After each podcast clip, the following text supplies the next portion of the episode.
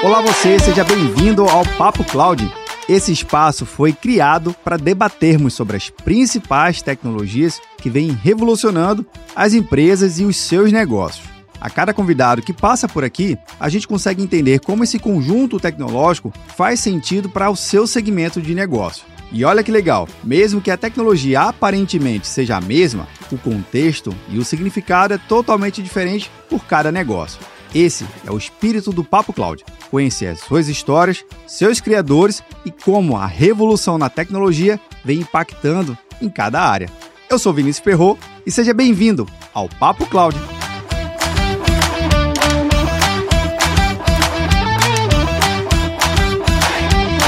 Olá você, seja muito bem-vindo ao Papo Cloud. Eu sou o Vinícius Perro e nesse episódio, sim, vamos falar sobre cloud, mas também vamos falar sobre cibersegurança nesse mundo tecnológico. Costumo repetir várias vezes que segurança nunca é demais e nunca será demais, não somente na tecnologia, mas a segurança ela não é necessariamente para a tecnologia. Você sabe disso, né? A segurança é para o negócio, para os clientes, para o ecossistema, para as parcerias. E por isso a gente conta para a gente entender um pouco melhor como é que está desenvolvendo essa vertical tão importante para o mundo tecnológico. Eu bato papo hoje com Edilson Ramos, CTO da Movit. Edilson, seja muito bem-vindo aqui ao Papo Cloud. Muito obrigado, muito prazer. Cara, vamos que vamos, vamos conversar aqui sobre segurança, cara. E é um tema que a gente cada vez mais vem crescendo. Vez outra aí surge uma, uma notícia aí, né, Edilson, no, no, no site, na, nos jornais, falando que uma empresa ficou desativada por alguma falha de segurança dos seus processos, alguma invasão, alguma coisa assim. Segurança é um ponto que não dá para deixar para amanhã, né? É isso mesmo. É, e segurança, Vinícius, uh, tem ganhado muito protagonismo né? no orçamento, no investimento, no planejamento estratégico das empresas, segurança da informação. É, a gente teve um movimento muito acelerado de das empresas buscarem efetivamente a transformação digital ali com a pandemia,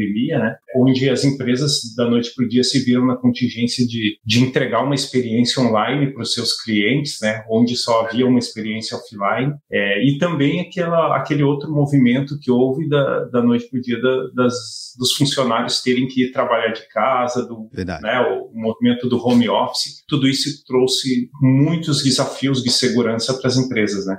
O que aconteceu muito nesse momento também, Vinícius, uh, é que as empresas se viram assim pressionadas a migrar para cloud, porque uma vez que o trabalho era em qualquer lugar, uma vez que as empresas precisaram se digitalizar, a cloud era o único movimento que fazia sentido para conseguir acelerar essa transformação digital. E aí, uh, como nesse, nesse período, o que, que aconteceu? Assim, as empresas fizeram um movimento de levar os seus workloads para a cloud, é, mas precisava haver uma migração muito rápida e com o mínimo de riscos possíveis. É. Né? Então, é, a, a, o movimento, a abordagem normalmente que se realizou pelas empresas naquele movimento da pandemia foi uma migração que a gente chama lift and shift, que é uma migração onde você pega os workloads que estão rodando on-premise e leva da mesma forma que estavam para rodar na cloud, sem uma refatoração, sem uma transformação, né, para fazer aquela migração acelerada. Verdade. E aí o dia seguinte aconteceu de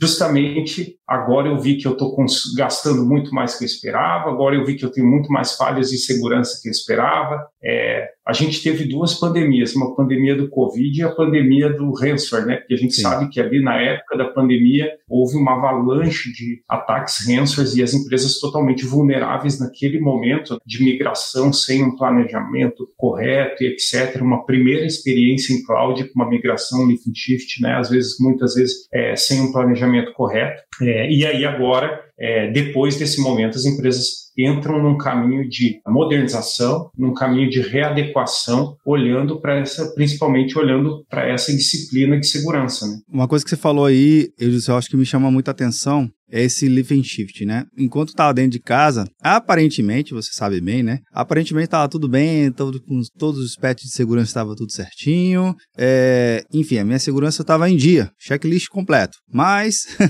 uma vez que migrou para cloud, a gente começou a perceber e que existiam outras camadas, né? E aí até um ponto que eu queria puxar da sua visão, que é o seguinte: às vezes a percepção do, do administrador, do time de TI que está cuidando do ambiente, é que está ok. Migrou para uma outra estrutura, uma estrutura nova, um outro conhecimento. Aí é onde vai a minha pergunta para vocês. Como é que vocês conseguem ajudar o cliente justamente enxergar esse desafio novo, né? obviamente se posicionando no mercado, como a Movit vem se posicionando como uma especialista em cibersegurança, como vocês conseguem ajudar o cliente a entender que é uma disciplina nova, que é um novo caminho, que é um novo, às vezes é um novo recomeço e que tem que ter um olhar diferenciado, obviamente sem descartar o que já sabia, né? Unificar, unir esse, esse conhecimento e trazer algo diferente. Como é que é isso? É, pra, assim, para falar de, de segurança em cloud, a gente tem que falar sobre alguns conceitos sobre algumas abordagens e sobre algumas tecnologias. Eu gosto muito de falar sobre dois conceitos bem básicos, assim, uh, olhando para a segurança em cloud,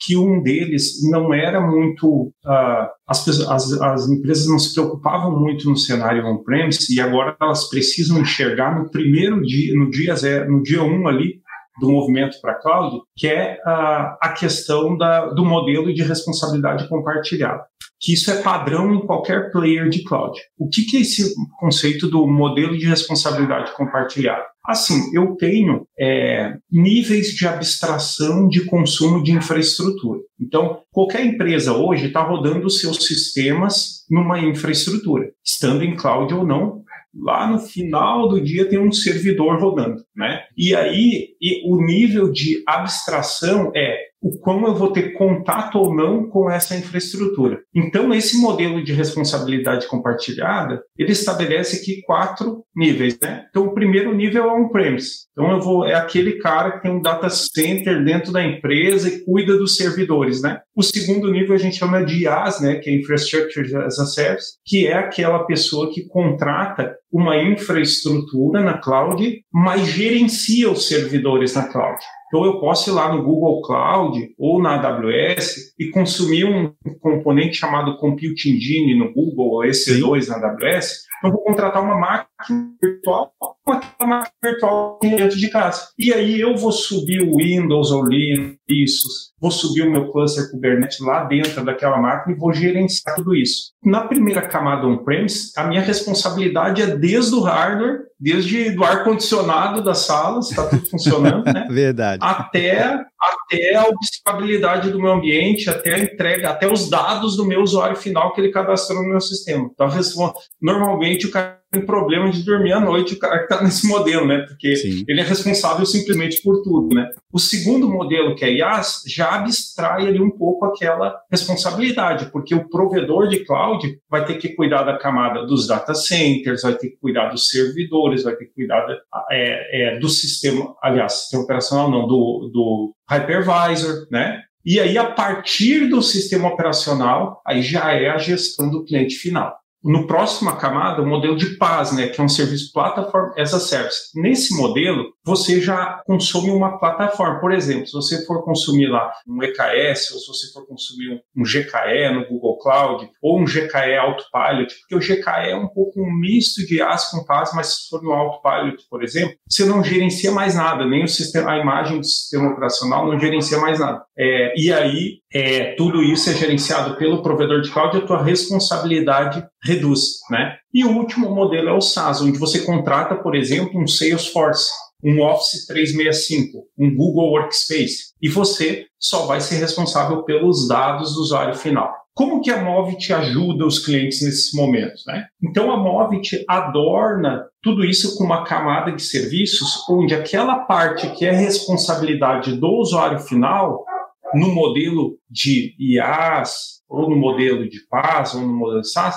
a gente tem pacotes de serviços onde a gente ainda assim compartilha essa parte do cliente final de responsabilidade, ajudando, nos tornando uma extensão do time do cliente e ajudando naquelas tarefas operacionais também do dia a dia, tanto da operação do ambiente quanto na disciplina de segurança questão da observabilidade, correlacionamento de logs, análise de risco, investigação e tudo mais, né? Então, a gente vem contribuir com toda essa camada de serviço. É, a, a, notícia boa, assim, uh, em relação a, a cloud e segurança, é que cloud veio democratizar as tecnologias de segurança, né, que antes só era possível as grandes empresas contratarem, né, Então, assim, eu lembro quando eu era gerente de TI lá atrás, na época, muito tempo atrás, e aí o meu sonho era ter um NAC na empresa, né? Porque era o supra-sumo da segurança Como todo né? bom gerente TI.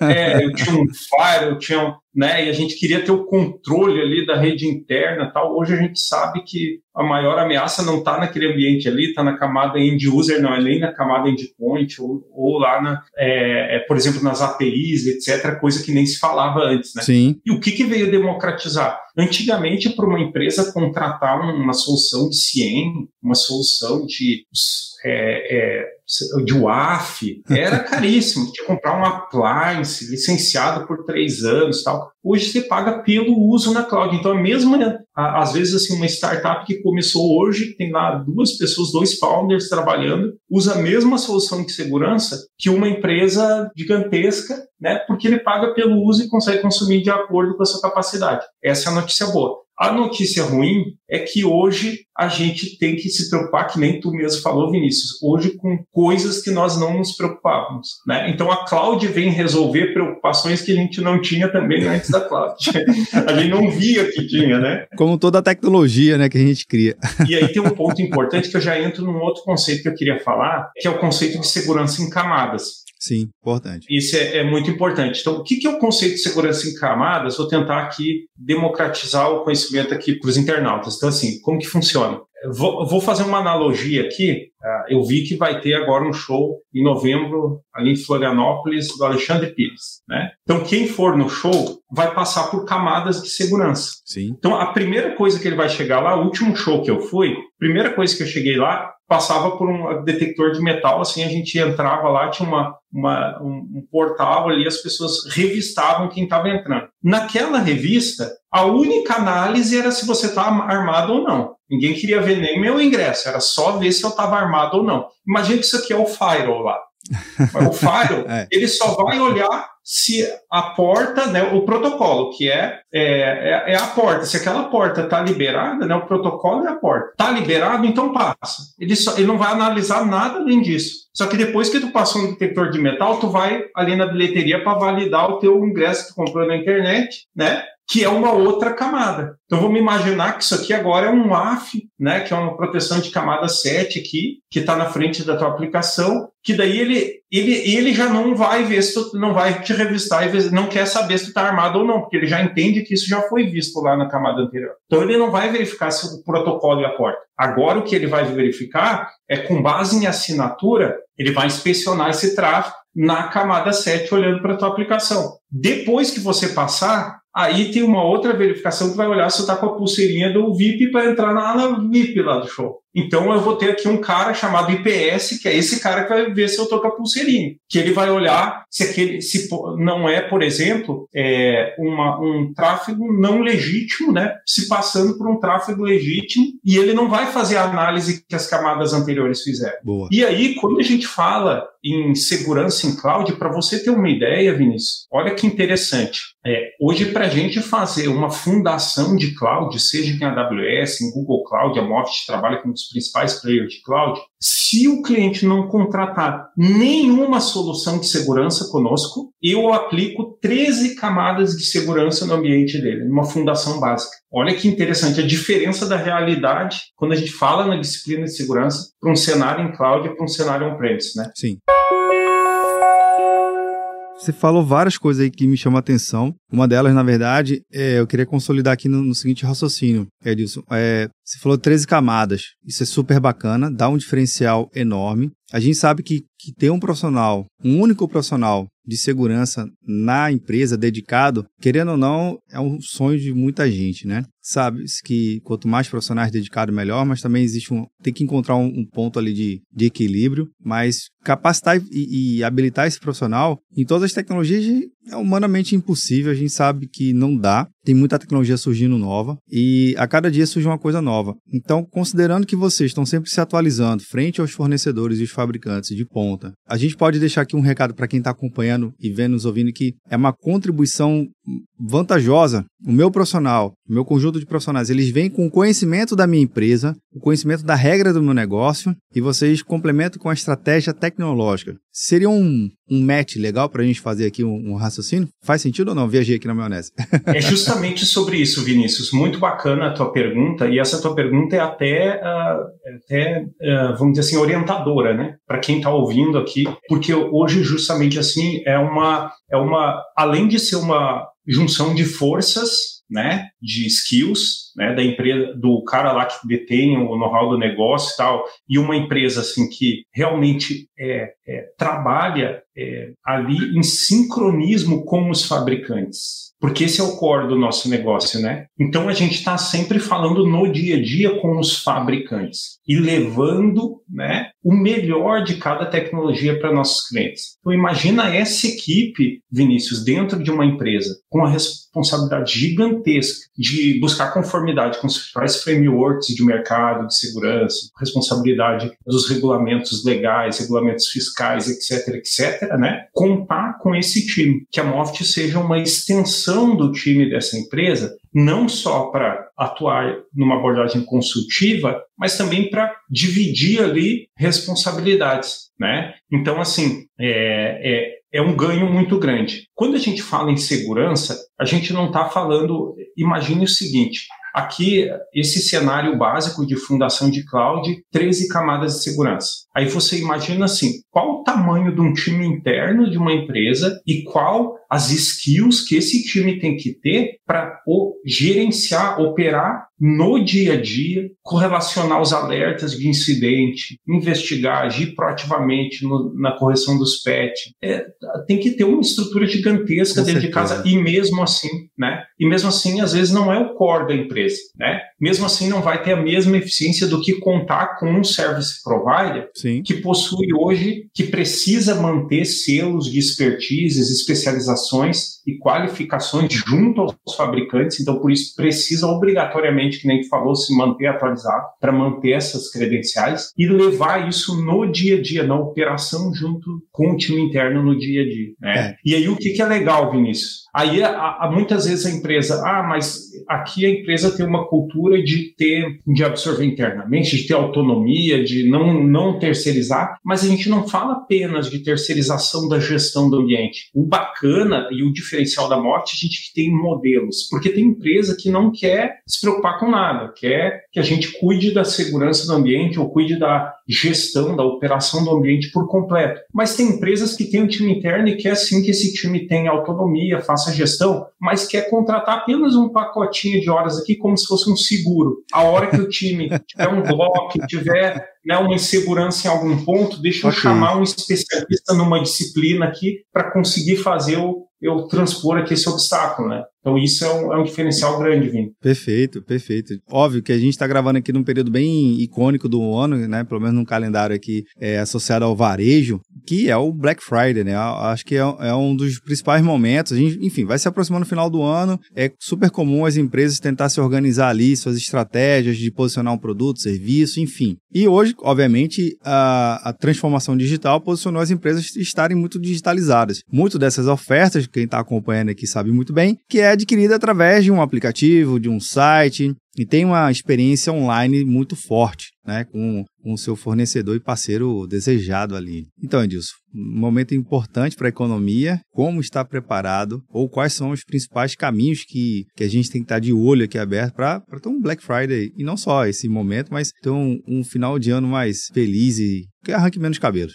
É, isso aí. Boa pergunta, Vini. Assim, ó, uh, principalmente nesse momento aqui da Black Friday, a gente sempre pensa primeiro no segmento de varejo, né? Que, Sim. obviamente, é o segmento mais impactado e normalmente é o segmento que mais se prepara. Por quê? Porque é a data onde uh, há, uma, há um, uma receita esperada assim, que impacta no resultado do ano do negócio. E a Black Friday contribui muito olhando assim para a economia do país, né? Então é esse momento da Black Friday. Você imagina o que é? E aí começa, vamos falar um pouco dos riscos, né? Primeiro o risco de disponibilidade, depois a gente olha para a segurança. Sim. Mas de disponibilidade, você imagina o que é um, dois, três minutos off de um serviço de uma empresa de varejo na Black Friday, o quanto que isso causa de prejuízo, né? É, e aí não só off, às vezes é, um período aí, meia hora de, de uh, lentidão, quantas vendas a empresa perde nesse momento, né? Então, assim, na verdade, a cloud nasceu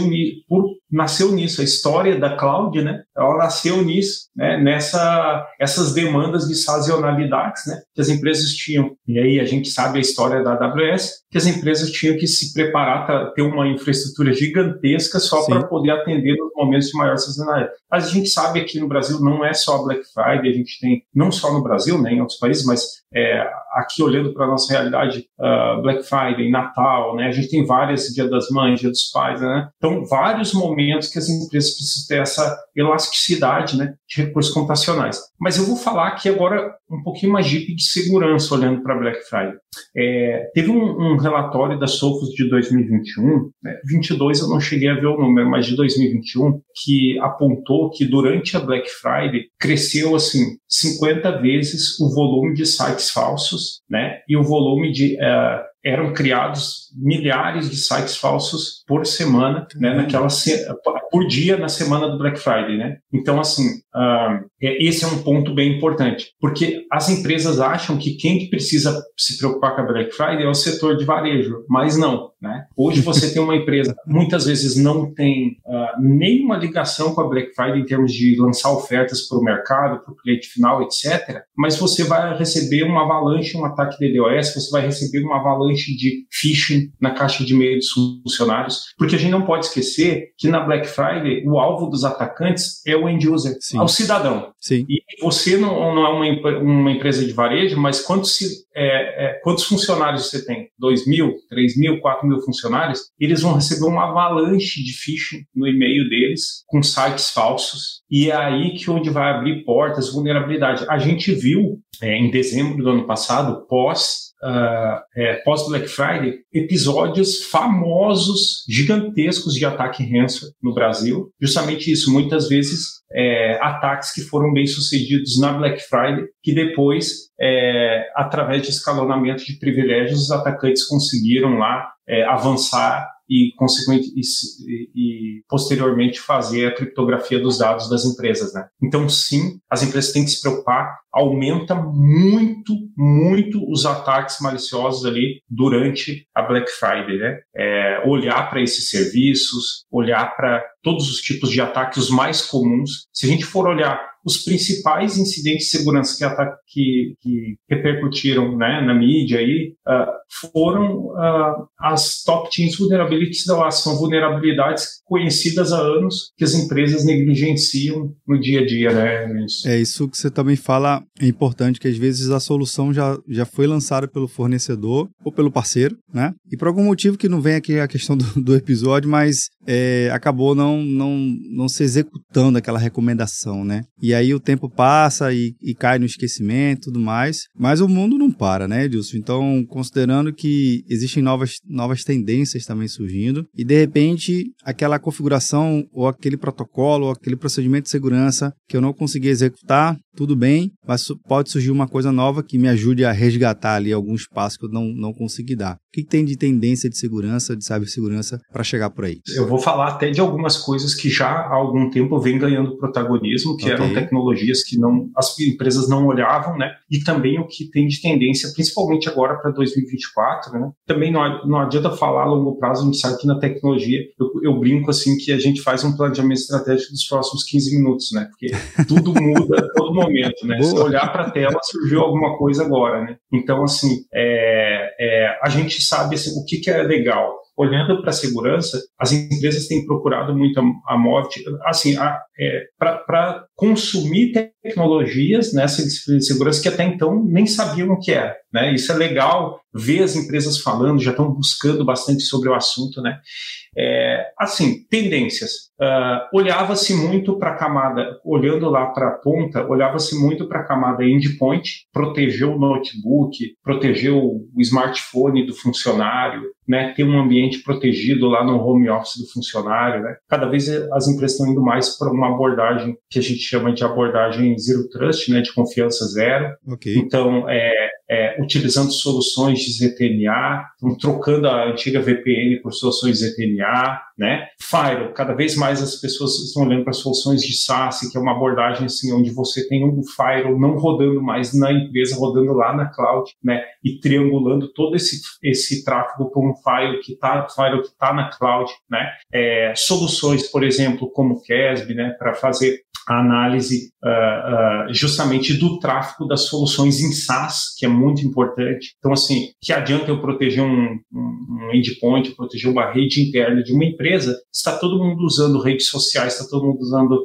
Né, pois é, é, é estranho. É, o, o, dado pode passar por qualquer lugar, então eu preciso de soluções que consigam é, triangular, é, consigam inspecionar todo esse tráfego, né? É, cada vez mais as, as empresas buscando como serviço, né, um SOC, né, uh, uma empresa que consiga instrumentar através de um CIEM o correlacionamento dos logs de todas as tecnologias de segurança. As empresas não falavam mais isso. Então está crescendo muito. É, é, em 2023, Gartner apontou que é o maior investimento em cloud das empresas é em segurança. Em 2024, é, nós estamos vendo que está crescendo cada vez mais. E falando em tendências, a gente sabe aí desse boom que teve por conta da popularização do chat GPT, né, esse boom de Generative AI, as empresas buscando agora tecnologias de Generative AI para saírem à frente no mercado, né, entregarem uma experiência melhor para os seus consumidores finais. É, e eu queria falar um pouquinho sobre isso, sabe, Vinícius? É, o que, que a, gente está olhando para 2024, o que, que as, as, empresas têm que colocar na estratégia delas, olhando para Generative AI, mas sobre essa disciplina de segurança. Então, assim, o primeiro ponto é na camada de defesa. A gente entende que a falta de maturidade nessa disciplina mesmo, olhando para Generative AI, os riscos, Gartner apontou numa pesquisa agora bem recente, em maio de, desse ano, é, os riscos da, das, da pressa em lançar novos produtos em Generative AI. Então, as empresas estão buscando seus fornecedores, seus fornecedores estão correndo para tentar atender essas empresas, e nessa pressa, com, ele, a, os próprios fornecedores não têm experiência suficiente, maturidade para estar tá desenvolvendo essas soluções, isso é um risco, né? Desafios de privacidade também, né? E eficiência, porque as empresas é, muitas vezes não se dão conta que quando um funcionário usa o chat GPT, por exemplo, para fazer, uh, para levar alguns dados ali, tentar gerar conteúdos para aumentar a sua produtividade, tá, é, o chat GPT ali é, é, uma plataforma aberta, é uma plataforma é, que não tem uma política de privacidade no contrato de utilização do usuário final, né, quando ele está usando ali deliberadamente. Sim. Então, assim, olhar para soluções corporativas, né? A gente, a Morte hoje já trabalha com várias soluções, principalmente do Google Cloud, olhando para Generative AI, né? É, na superfície de ataque, olha que interessante, Vinícius, uh, aumento da habilidade dos atacantes. Se antigamente eles já, a gente já via uma avalanche de phishing, de sites falsos, de e-mails falsos, imagine agora a criação em massa de conteúdos de sites agora na Black Friday, Baita com Generative AI na mão dos atacantes. Então, esses ataques serão automatizados, geração de conteúdo falso automatizado, né? E aí, na superfície de construção, a gente sabe que o que seria construção? É, é, no desenvolvimento de soluções, eu, como empresa, vou desenvolver soluções de Generative AI, então o risco também de roubo e envenenamento de dados conforme a minha maturidade de desenvolvimento, falta de conformidade, e a gente tem que entender que ainda vem um regulamento aí na frente, né? E a gente tem que já estar tá pensando em estar nos adequando para esse regulamento que vem olhando para Generative AI. E na parte de consumo, só para finalizar aqui essa fala, essa resposta, muito importante, Vinícius. A gente sabe que vai ter muitas opções de consumo. É, hoje tu tá lá passeando no Instagram, um carinha aleatório fala 15 soluções Generative AI para salvar a sua vida. Vai ter uma para criar slide, vai ter uma para criar curso, vai ter uma para. Ah, Jesus. Né? Tem para tudo hoje, né? É. Então, múltiplas opções de consumo. Sabe, sabe o que, que isso vai gerar? Um shadow AI nas empresas. A gente falava de shadow IT, né? Então, assim, é, os departamentos criando soluções baseadas em Generative AI de forma desordenada, de forma muitas vezes não cumprindo as principais normas regulamentadoras, olhando para a segurança, isso é um risco também, e principalmente um risco de privacidade de dados e direitos autorais. A gente sabe que uh, foi promulgado em 2019, passou a valer em 2020 a Lei Geral de Proteção de Dados, Sim. já começou a ter penalidade, já houveram sete empresas penalizadas no Brasil e um risco alto para as empresas na adoção dessas tecnologias. Pois é, Edilson, desafio é enorme e eu acho que o que não falta também de todo desafio traz uma oportunidade e oportunidade essa que a gente sempre traz aqui os especialistas para trocar uma ideia, né? Edilson, última perguntinha aqui para encerrar nosso episódio e a pergunta ela sempre tem um, um caráter é, para a gente ter a visão pessoal do nosso convidado. A gente costuma dizer que a resposta pode ser técnica, pode, mas também pode não ser técnica. E qual a resposta que a gente gosta aqui? A resposta que vem do coração. É essa que está valendo. então bora lá. Para eu disso, o que, que é essa tal da computação em nuvem? Olha que legal. E eu não, eu vou tentar não dar uma resposta técnica. Para mim é um okay, desafio, tá?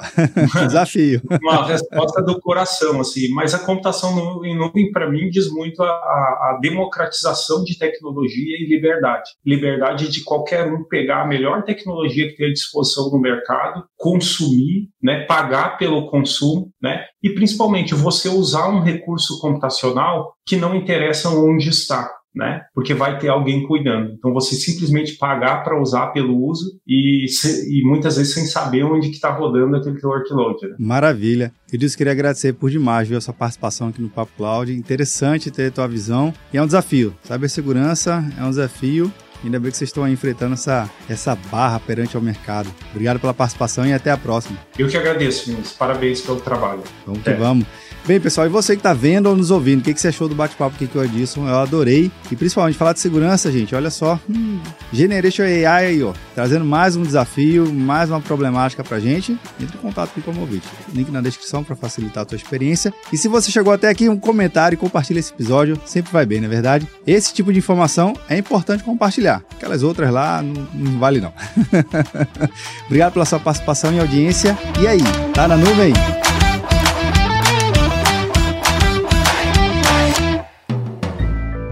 Mais um produto com a edição Senhor A.